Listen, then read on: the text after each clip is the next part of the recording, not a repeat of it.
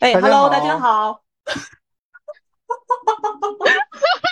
怎么回事，李博文？我我要保持沉默，我就保持沉默，你们两个加油哦，一二三。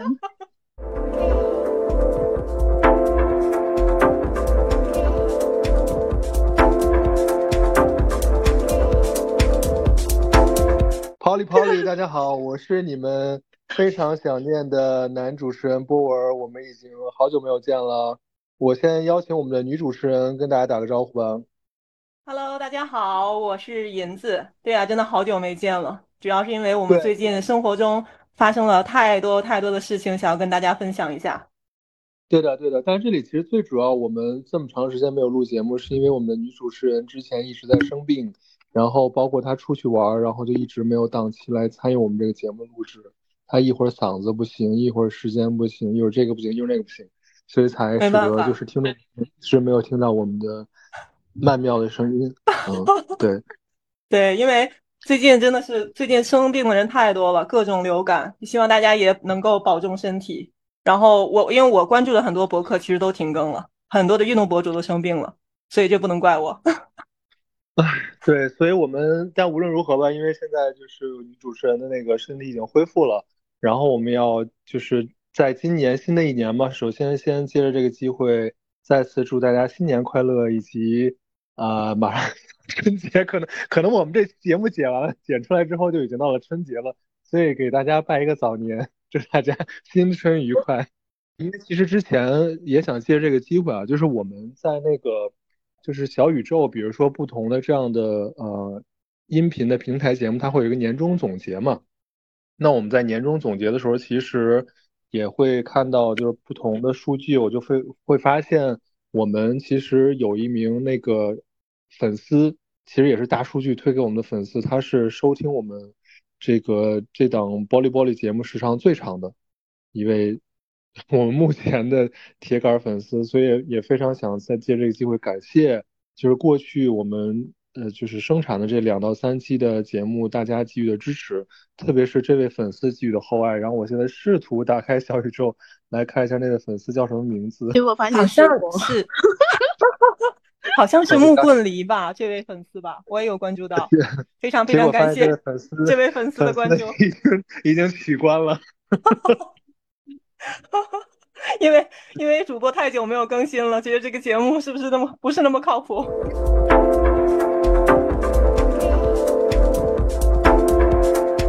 这一期还是，呃，因为之前我们其实跟着大家带大家一起，呃，象征性的去游览过 非洲啊，非常短暂的游览过非洲，后来就戛然而止了。那这一次呢，也想我们就不如就继续旅行。我们这次也非常荣幸的请来了一位呃嘉宾来跟我们一起去旅行，他带着我们去看世界。那这位嘉宾其实呃真人长得非常像佘诗曼，本来那时候我们以前计划是想蹭一蹭那个新闻女王的热度，因为长得非常像 Man J。对，但是就是谁知道我们现在才开始录，所以已经就是完全错过了那个热点，但仍然不改变就是我们这位美女嘉宾的这个呃美颜盛世的这样的一个事实啊。但同时她还是一个非常有极强的自毁倾向的一位女士，就是她每次在出游的时候，总会有一些在我看来非常冒险、非常极端，然后在擦边啊。那我觉得话不多说，我还是要不然先请我们这位嘉宾自己来再做一些自我介绍。大家好，我是 Kiko。嗯，我个人身份跟这次播客最相关，可能是我过去一年，二零二三年，呃，可能进行了人生中最多的旅行。嗯，首先先去了泰国，然后马来西亚，接着是长达一个月的在中亚的旅行，有呃五到六个国家吧，其实没有具体数过。然后一直从哈萨克斯坦旅行到埃及，接着呢，接下来又去了泰国，然后再去了日本。所以二零二三年可能就是一个非常值得呃去梳理和回忆一下的一个旅行元年。我觉得听上去非常让人羡慕啊！就是很多，我相信我们收音机前的这个听众朋友们听到，可能首先冒出了第一个问号，就是这女的怎么可以有这么多时间去旅行？你真的在工作吗？还是你是一个什么游牧的这个工作状态，使得你可以有这么多时间来去玩呢？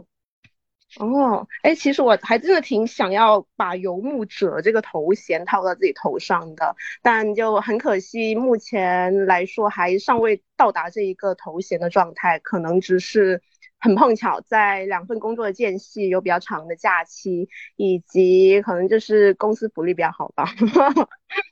哎，Kiko，那你这个是一个 gap 的 month 吗？就是有几个月的时间，在两个工作的间隙可以去旅行这样？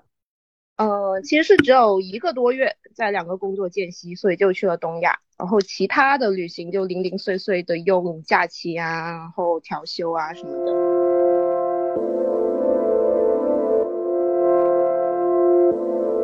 Kiko 他其实很多时候我的理解啊，就是他他在计划中很可能是自己一个人去去旅行，然后包括说像他这次，他前面也提到了他那一个月的那个时间，在两份工作之间的那个时间。他其实是从类似于我我忘了是哪个斯坦了，是巴基斯坦还是哪里？然后这样一路的向向西，包括在好像去了格鲁吉亚对吧？然后还去了埃及等等。很多时候他都是其实自己一个人的状态。有些人他会觉得我希望结伴，我会更有安全感。但是好像 Kiko 就是一个经常会自己去计划一些独自去旅行的这样的一个状态。我不知道理解对不对啊？就是 Kiko 你是比较 enjoy 自己一个人去玩的这种状态吗？其实我在二零二二年前也是一定要跟朋友一起出去玩的，嗯，因为自己一个人玩的话，住宿又贵，然后呃那个车费又贵，而且没有人给我拍照，非常大的痛点。对呀。而对，然后但是呢，因为二零二二年其实大家可能还是有一些旅行限制嘛，呃，特别是呃在二零二二年的十月份吧，就。那个时期比较微妙，因为有一部分人他可能呃，比如说上海这边可能可以出行，然后其他地区可能就出行限制，反正就各种因素影响，导致我不得不在二二年的十月份，嗯，一个人去雨崩呃进行可能三 天多左右的徒步吧。呃，因为那个时候，嗯，虽然前面的行程有呃另一个朋友陪着，但是因为他假期限制，然后又有一些 回去可能要隔隔离啊之类的风险啊，所以就只有我一个人去。那个时候是迫不得已的，但实际上实践下来就会发现说，哇，一个人去玩实在太爽了。然后从那次之后，我对一个人去旅行这件事情就看得更宽，然后现在可能会觉得说。有一些地方还是自己一个人去比较有意思。嗯，所以是实其实之前那次雨崩的经历，呃，让你才其实第一次真正意义上体验到自己一个人旅行那个美好，是吧？对的，对的。可能因为雨崩之前，我并没有实际的经验去让自己知道一个人旅行可以怎么怎么样，更多的是恐惧，说啊会不会不安全啊，会不会很贵啊，会不会就是啊好多就是精彩的瞬间，然后我的美貌都没有被拍下来。哎，说到雨崩，是不是之前银子你也去过雨崩？对我，我去过，我是在今年四月份的时候。其实我跟 Kiko 也一样，我是呃，我也是特别喜欢一个人旅行，因为我我也是因为之前潜水的时候，呃，其实前伴很难找嘛，尤其是如果你安排这个潜水行程的时候，其实你呃很难跟别人一起，就是两个人或三个人一起，所以那个时候我就一个人旅行，大概在三四年前吧。然后之后的大多数的旅行其实都是一个人，然后去雨崩那个也是一个人，就跟跟 Kiko 一样，也是有一个三天的一个行程，然后去徒步。但是不同的是，我当时其实是还报了一个呃，就是驴友的一个徒步团的。嗯，对，嗯，那可能还有一点不一样，但其实我觉得也是一种不同的状态，就是并不是一个你跟熟悉的朋友约定好了一起去，对吧？你其实驴友相当于你完全之前也都不认识，都是不认识的。都也不也都不知道他们到底是不是一群靠谱的人，哎，对，很松散，对，但但是大家就很开心，一块玩的很开心。嗯，好，所以我想问问 Kiko，那当时到底，比如说一些什么样的发生了什么事情，或者什么样的经历，让你开始体会到了一个人旅行的美妙呢？其实说来也没有非常明确的一个节点，可能是呃，在雨崩徒步的那三天里面，呃是。首次感受到，一个是自己旅行可以不受很多决策的干扰，我想什么时候出发就什么时候出发，没有说像是小红书上那些博主一样说啊，你一定要早上八点钟出发，不然你下山就赶不回来啦。我就是那种我就要睡到十二点怎么样？然后我就睡到十二点，然后我走快一点，然后我少点休息，我照样可以在下山前赶回来。一个是决策的自由，然后另一个是。我反而拥有拥有了更多可能性去探索，不用有一个很确定的行程，说，哎，我今天要花多少时间在这条线上面，然后几点钟回来吃饭，然后几点钟休息，明天去哪一个行程，我都不在乎。我现在说，哎，反正今天如果走不回来，那明天就休息呗，也没有人去干扰我做这个决策。主要是从这个自由度上面感受到一个快感。然后另一点呢，可能也跟徒步的特点有关，因为徒步它其实是一个很个人主义的活动，它不像是那种竞技运动或者是那种呃对打的一些球类活动等等，它就是你一个人在嗯一段很长的时间里面去沉浸在一个状态里，你自己去负责调节呼吸、调节速度，然后调节节奏。呃，这整一个过程你都可以只顾你自己，不用顾别人。因此，我徒步的过程中就会有很多时刻是啊，可能会遇到一个人，那我们就聊一聊。然后，但是聊到呃一一个一个阶段的时候，我会发现说啊，可能他想要往前走得更快，那我想要休息一下，那没关系，我们就各按各的节奏来。我觉得这样子的一个经历。挺好的，因为有点呼应，可能也是后疫情的一个状态，说是啊，我就想先顾我自己的状态，然后我能遇到某一个人跟我分享我这个阶段状态挺好的。但是如果不能继续下去一起进行我们的怎么讲呃同样的状态，那就各自分道扬镳，就 还挺喜欢状态的。所以就是这一些经历让我觉得，哎，一个人旅行还挺快乐。对，我觉得就是，但是因为我觉得刚才在听你说这些表述，我觉得就很有意思。就是我觉得感觉更多更多的是，当这个经历发生在你身上的时候，它解锁或者正好匹配了你原本体内就存在的那个特质。因为你刚才描述这些情境，我也想一下，如果是我的话，它依然没有办法跟我匹配。就比如说你最后你你提到的说，哎，那不 OK，那就大家很自然的就分道扬镳就好了。我就是一个不喜欢分道扬镳的人。什么？我不，我我的人生字典里要划去，就把分道扬镳四个字划掉。哎，那你啊，那你现在正好就可以讲一讲你在日本徒步的时候就不喜欢分道扬镳这个例子。对，因为就是我跟 Kiko，然后包括还有另一个朋友，我们三个人一起就是最近去了去日本玩嘛，然后呃有其中一个很大一部分其实是在就是熊野古道，也是一个就是比较。他自己宣称啊是一个比较有名的徒步路线，但是之前其实我真的孤陋寡闻也不知道。但 anyway 这不是重点，重点就是在这条路上，其实可能我们正好去的也是淡季，所以其实很少能碰到别的旅人或者一起来徒步的人。但这过程中还是其中碰到了一个呃日本人，那个日本人就是在前一天晚上我们在当地其实在找那个居酒屋的时候也碰到了他，就是那是第一次碰到他。其实他就是那种就是在那种 social 的场景会比较热情的，愿意去接话。然后因为我们跟当地的，比如说居酒屋的那个那种夫妻店的那个老板们，可能很多时候沟通也不顺畅，他就那种非常热情的，愿意接话，帮我们做翻译啊这样子。然后然后就那种很感觉非常依人的那种状态。哎，然后后来有一段路呢，我们正好早上出发的时候又碰到了，就跟他一起走，然后还聊天，还 social，还拍照，我觉得这个挺好的。我还设想的就是说，那是不是这样？其实我们就可以一直这么走下去，然后正好在路上碰到了一个觉得还还比较舒服、不错的人，嗯，然后可能因为就是你看刚才像 Kiko 提到的，就是他其实也是一个很喜欢拍照的人，很喜欢就是就是按照他节奏走的人，所以我们可能经常会互相拍照，然后互相停下来，然后有的没的的做一些事情，然后突然那个那个日本人就说，呃，说那个 b o w e n song take your time，Kiko song take your time。他就说，就那意思就是，反正就你们慢慢来，那我先走了。然后就之后就是采用了可能他某种凌波微步的方式，就消失在了那片森林中。我们再也没有见到过他了。对，再之后可能就只能就是通过 Instagram 上看到他的一些状态什么什么。但是就说回到就是，就对于我来说，我可能就会觉得，嗯，就这个相遇挺好的。但是我好像就是一个，我总我的思维里会觉得。我怎如果我觉得这个人还不错啊，除非我很讨厌他，就如果还不错的人，我就会觉得如何能够延续这段相遇，如何能够延续这个 connection，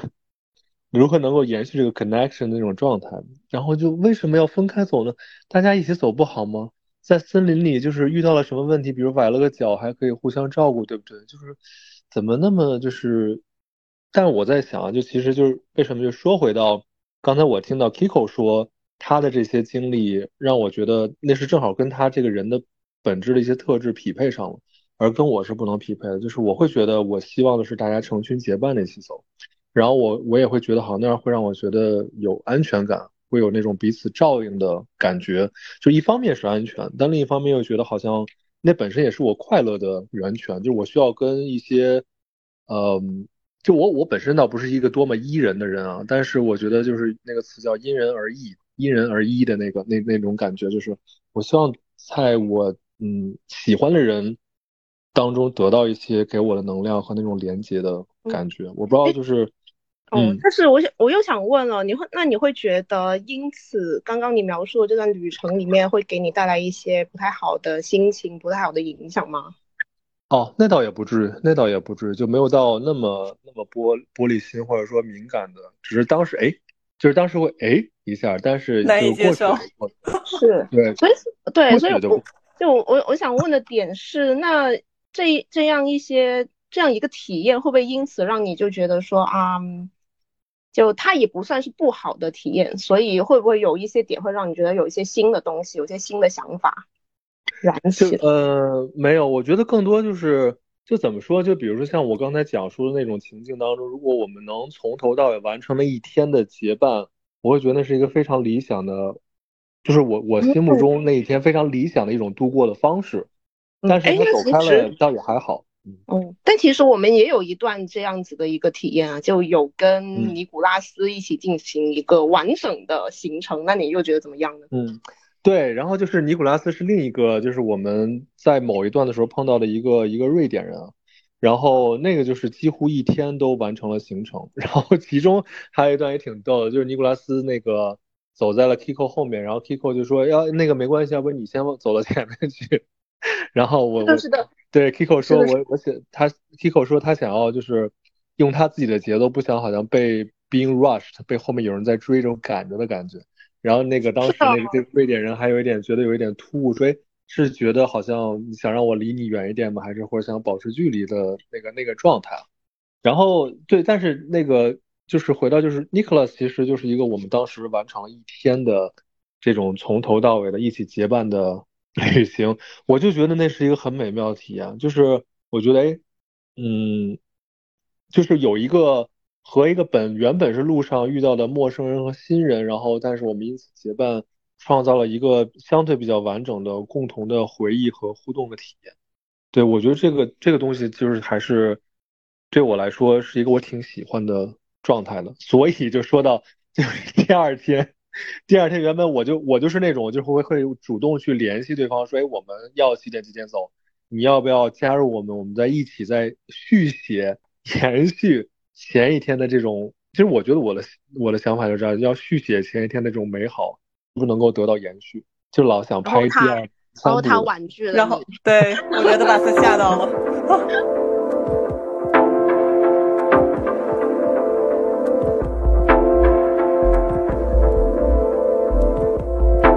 想说回就是说，嗯，就是这种这种呃分离或者分道扬镳是其中一个点，但我觉得另外也是，我相信就可能收音机前的很多听众，他们可能也跟我更像，就是我觉得打心眼里从安全感的角度，我也不放心说我觉得自己一个人，特别比如像徒步这样的，像刚才 Kiko 提到的雨崩啊什么的，就是我觉得都别说 Kiko 这种一个人的去雨崩旅行，或者去一些地方徒步旅行。就即便是银子这种提到，就是我我非常随机的加入一个我我都不知道谁是谁的一个驴友团，我都可能没有这种安全感。所以其实这也是我想跟你俩聊的一个点啊，就是就是你俩不会有这种害怕的感觉吗？就是未这种未知，或者说，对吧？你像比如徒步中你自己如果崴了脚怎么办？我是因为我我自己如果选择一个人旅行的话。呃，可能在攻略方面会做的相对全一点，然后选一些就是我我我觉得可能安全系数 还是比较高的一个那一些地方，然后去徒步。比方说像雨崩的话，虽然说它可能是一个难以到达的一个地方，在香格里拉那边，但是呢，它其实徒步徒步的那个路线还有它的设备是相对比较完善的。那在这样的一些地方，我可能就没有那么没有安全感。但是像 Kiko 刚才提到的，就是比方说像从哎我也忘了是哪个斯坦，然后那些地方斯坦。哈萨克斯坦，OK，然后再到埃及这一程，如果是我自己一个人的话，我可能会有点害怕，有点担心。对我，我可能会。对，那 Kiko 不害怕吗？那这个时候要 Q 回最前面的自我介绍，不对，李博文做的自我介绍，那就是自毁倾向这个关键词。就算我觉得自毁倾向这个关键词有一定戏谑的成分在里面。嗯，但我会觉得这是一种，我不知道，是我现阶段的一个比较重要的状态，那就可能是尽可能去探索很多新鲜的事情，即使这个新鲜的事情可能是包含了一些风险，就比如说从雨崩开始吧，因为雨崩算是一个人旅行的起点，从那个时候的起点开始，我就是。有点想要不考虑风险这个事情，因为我也没有报驴友团，我甚至没有登山杖，我是找 我是找那个民宿老板借的，而那个登山杖就是破到不行，中途断了，就还蹭的蹭的路人的另一根登山杖，但是那那那可能还是要做那个准备，相对要更更更更全面一点。我想问一下，登山杖怎么会断呢？是一个什么 moment？就是破呀，破呀。还有，因为雨崩它有很多条线路嘛，最简单是神瀑，呃，中等到高难度是冰湖。冰湖。好，我前两天去走了这两条线，然后第三天还有时间，我心想说，哎，那我再走一条线。但是那个神湖那条线是必须要有向导的，而我起床又太晚，所以我起床的时候已经没有向导了。对，然后你说神神瀑那条。你好可怕，然后你就决定不找向导了是吗？对，然后我就决定不找向导，我自己走。哇哦，那你那你没有迷路吗？就是你你怎么能 判断方向呢？因为因为有非常的难找，因为有下载好像是两步路这一个 app，哎，不是广告，不是广告，嗯，然后我们我们没有钱，对，所以就是首先首先当时在。你因为你也起得晚嘛，你也是有的出了名那种会起床很晚的人，所以当时就是你你你也知道，其实大家通常是需要向导的，但是你那个时间就发现已经没有向导可以选了，你就觉得其实你你下了那个两步路的这个东西就够了，是吗？你心里就觉得够了。是的，是的，因为呃不行的话，我还可以折返啊，就。对我当时真的不觉得有多大风险，可能因为前两天的徒步已经给我了一些自信心，会觉得说，哎，我其实我走的挺快的，然后我体能也跟得上，所以我要不再挑战一下，实在不行的话就原路返回啊，反正也有一个离线地图可以去看。记得当时还是有挺多人，我去的时候还是有挺多人走那条路的，就是对，你可以问其他人或者本地人都可以。是，嗯嗯。不过不过其实神湖那条线是人比较少。呃，不过幸好是我走到一半，已经有人就折返回来了，因为他们出发很早。然后折返回来之后，我心想说，哎，他们都折返了，那我估计就去不去不了了，那我就原路返回。其实也没有说一定要走到终点我才返回，我还是有一点点安全意识的。然后我就跟着那一群人一起返回，那群人就是带了向导的旅客，就哦，后面安全系数还是很高的。哎，那你后来其实就是雨崩之后嘛，其实它开启了一个你开始一个人探索、一个人旅行的这个经历，啊，特别是我觉得对我来说印象比较深的是你你提到的你两份工作之间的那将近一个多月的，因为那时候差不多正好也是我们去非洲玩的那个时间，就我就感觉就是我在没去非洲之前，Kiko 就已经在出去玩，我从 K 我在非洲的时候，Kiko 也在在外面。然后等我从这个非洲都回了，Kiko 还在外边还没有完回这个一个多月的那个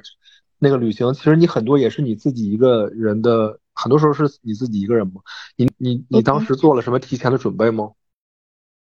呃，其实是有的，嗯，首先是已经准备好了要离职，然后中间可能有一个多月的时间空出来，而在这个一个多月的时间前，可能两个星期。然后我就想说，哎，我有一个月时间，那我去哪里玩好呢？然后研究了一圈，想说，哎，发达国家没有很感兴趣，而且比较贵。而东南亚国家的话，就今年已经去了两三个地方，要不换一些口味。然后，嗯，小红书，呃，那段时间格鲁吉亚刷的就很多，虽然我也不知道为什么，但是格鲁吉亚的一些关键词，就比如说，呃，什么高加索。呃，地区因为听起来比较异域风情，然后欧洲平替，看到平替两个字，想说应该不会花太多钱，然后正适合我这种一个多月的穷游。接着我就心想说，OK，那就可能往格鲁吉亚走，但是只去格鲁吉亚花一个多月好像有点有点没意思，所以我又看了一下，说有没有一条一个办法是去很多地方，然后又能去格鲁吉亚，那就研究到了从哈萨克斯坦一直到。乌兹别克斯坦、阿塞拜疆、格鲁吉亚、伊斯坦布尔、呃，土耳其，呃，一直到埃及这条路线，然后可能花了三十三天。当时的准备可能就是看路线为主，呃，定了路线之后，而且你动作很快，因为你像你提到的，就是你你差不多是两个礼拜之前，你说你要决定去吧去玩，有一个月的时间。而且你还在，你就已经可以在两个两个礼拜的时候把这所有的路线和这些东西都设计好。但是我我比较我比较好奇的是，这个签证是不用办的吗？这么多国家？嗯，因为有美签，你就可以哦 免签。就是这些国家基本上有美签都可以免签。对的，对的。而且现在的话，因为那个丝绸之呃之路的一带一路的一些政策嘛，所以有一些地方中国护照也是免签的。哦，明白。嗯。对，那不错，是，所以签证这个就首先不用担心，其他的一些细节，嗯，其实我也做了一些准备，并不能说完全没有准备，而我做的准备可能听起来也是会比较 J 狠一点，因为我本身是个 P 人嘛，然后从呃刚刚说的提前两个星期就能把行程定下来这一点听起来也比较 P，但实际上我会拉一个 Excel 表，然后把我需要的一些呃。东西呃堆上去，就比如说我要从呃几号到几号，先从哪里出发，然后可能是要呃关注哪几天的机票会比较便宜，我还会给个余地说啊，我可能呃这三天里面我都可以飞，我看一下这三天哪天比较便宜，然后那两个星期里一有空我就去看机票，看机票，然后看火车票，呃等等。而住宿呢，就会比较随性一些，可能就是提前几天，哎，我明天或者是呃五天后要去这个地方了，那我五天前我再看一下这个住宿。但因为是旅游，不是旅游旺季，所以还好，没有很贵。嗯，那你这个全程的全程的住宿其实也不是沙发客那种形式是吧？也要提前预住一个一个一个地方，预定一个地方。对的，对的。哎，其实我有想过沙发客这种形式的，特别是我在呃从哈萨哈萨克斯坦出发的时候，就遇到了两个沙发客，然后这两个沙发客就，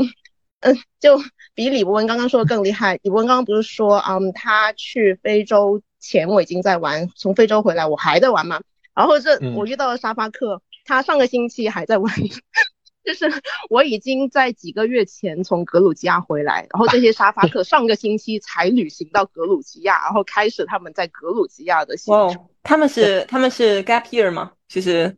年轻人刚毕业。其实我也很好奇，我估计他们应该是有一些远程的工作，或者是有一些啊数字游民那种。是的，有些或者有一些资产可以旅行个一年等等。然后这些沙发客呢，他们就真的是会在一些 App 上面去看，哎，这个国家有哪一些沙发主可以给我提供住宿，然后我去联系。呃，但是联系又比较随性，因为沙发主可能回复不及时，所以他们就会有一个更游牧的心态，就哎有沙发呢我去睡一下，没沙发那没关系，我就再找一个便宜地方就顶一晚等等。而我遇到他们的时候，会觉得哇，好随性，好自由啊！他们甚至手上还有那个非常 old school 的那个 Lonely Planet。我想说，哇，这就是 对，就从我呃记事以来，我印象中的那种背包客和沙发客的形象。对，他们的背包。对的，对的。呃，然后所以我在哈萨克斯坦，我也是住的青旅，呃，虽然不算是那种多人间，也是那种公共浴室的。那后来我在。呃，住了一下这种青旅之后，发现说，哎，完蛋，我不能住这种多人宿舍，会觉得很烦、很紧张。呃，因为我因为我需要一段个人的时间去恢复精嗯。如果我在休息的时候还是要住那种多人宿舍，跟人 social，哎，你来自哪个国家？哦，我好喜欢你国家这种这种 social 的东西，会觉得非常累，而且没有意义。所以，嗯对，在哈哈萨克斯坦之后，我可能就尽量找那种单人间，比较好恢复精力。哎，有趣，我以为你是那种正好，因为你说要探索嘛，但其嗯实路上遇到的这些人，包括晚上可能跟他们如果因此有一个多人间的这个场景和空间，那不是正好也可以帮你去探索这些路上遇到了形形色色的人，特别哦，是我觉得这些沙发这些人，可能是平时你所遇见的不一样的人嘛。对的，这倒是一个有意思的点。嗯，我是觉得，呃，探索就是遇到遇到一些人，跟他们进行沟通之后，其实能发现，呃，他们的某一些部分是非常有意思、非常新的。但是如果你就是一直跟他们聊，一直挖掘挖掘，会发现说，哎，其实人就是说到头都是差不多的。所以，所以对我来说，都是人，嗯，我不知道，可能就是关系没有紧密或者嗯。深到一定程度，你跟他进行过多的沟通社交，你会发现说可能停留的一些一直在 level one，都是对，因为你跟不同的人其实都在聊相同的话题。是的非常浅层，所以对，是，对，所以其实我觉得核心还是探索，只不过我想要的探探索到的点并不是那么浅嗯。层的东西，我可能就更需要一些 deep conversation 去满足我的探索欲，而不是这种浅层的一些，哎，你的国家嗯不错，好美啊，我也要去，哎，好无聊。是，就我我也是，我觉得银种感觉。对，我觉得银子嗯也是、也是一个非常喜欢，包括之前在非洲我的观察，就比如我们那种在某一处歇脚了，然后特别是旁边比如也有中国人或者什么人，就是李银是非常喜欢就过去跟人聊两句的。就其实你说聊那两句，也可能就是刚才 Kiko 说的那种比较浅层的，但是我觉得好像银子也是一个非常喜欢过去搭讪和和有这些 conversation 嗯建立起来的一个人，对吧？我我我跟 Kiko 其实也有点像了，就是我我觉得是不同的阶段吧。就在我 年轻的时候，或者是更年龄更小一点的时候，我其实非常住喜欢住青旅。就那个时候觉得，哎，人多很热闹，而且那个时候睡眠也没有问题。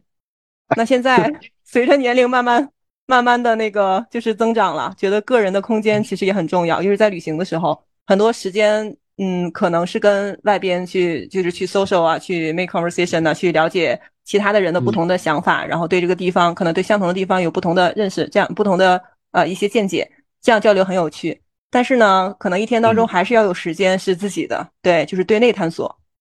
你还是要可能还是要有一个独处的时间，然后呃去归总一下，或者说像自己放空也好，或者是思考也好，嗯、那个时间也是很宝贵的。那个对我而言，因为我是一个 I 人，那个是对我一个很好的一个自我修复和呃自我就是自我成长的那样的一个一个空间。嗯，对的。嗯对，而且我觉得就，呃，在外面一个人旅行的时候，特别是在哦其他地方我不知道，在非东亚地区旅行的时候，其实是非常容易在旅途上跟人呃进行一些 small talk，进行一些比较 level one 的聊天的，所以已经能够在白天你在玩的时候进行一些聊天，所以在晚上的时候，我就更需要一个 跟自己你们晚对话的上时间，你们晚上可以进入到 level two 啊，倒也不必，倒也不一爬。一爬。还还是要挑人，还是要挑人。Thank you.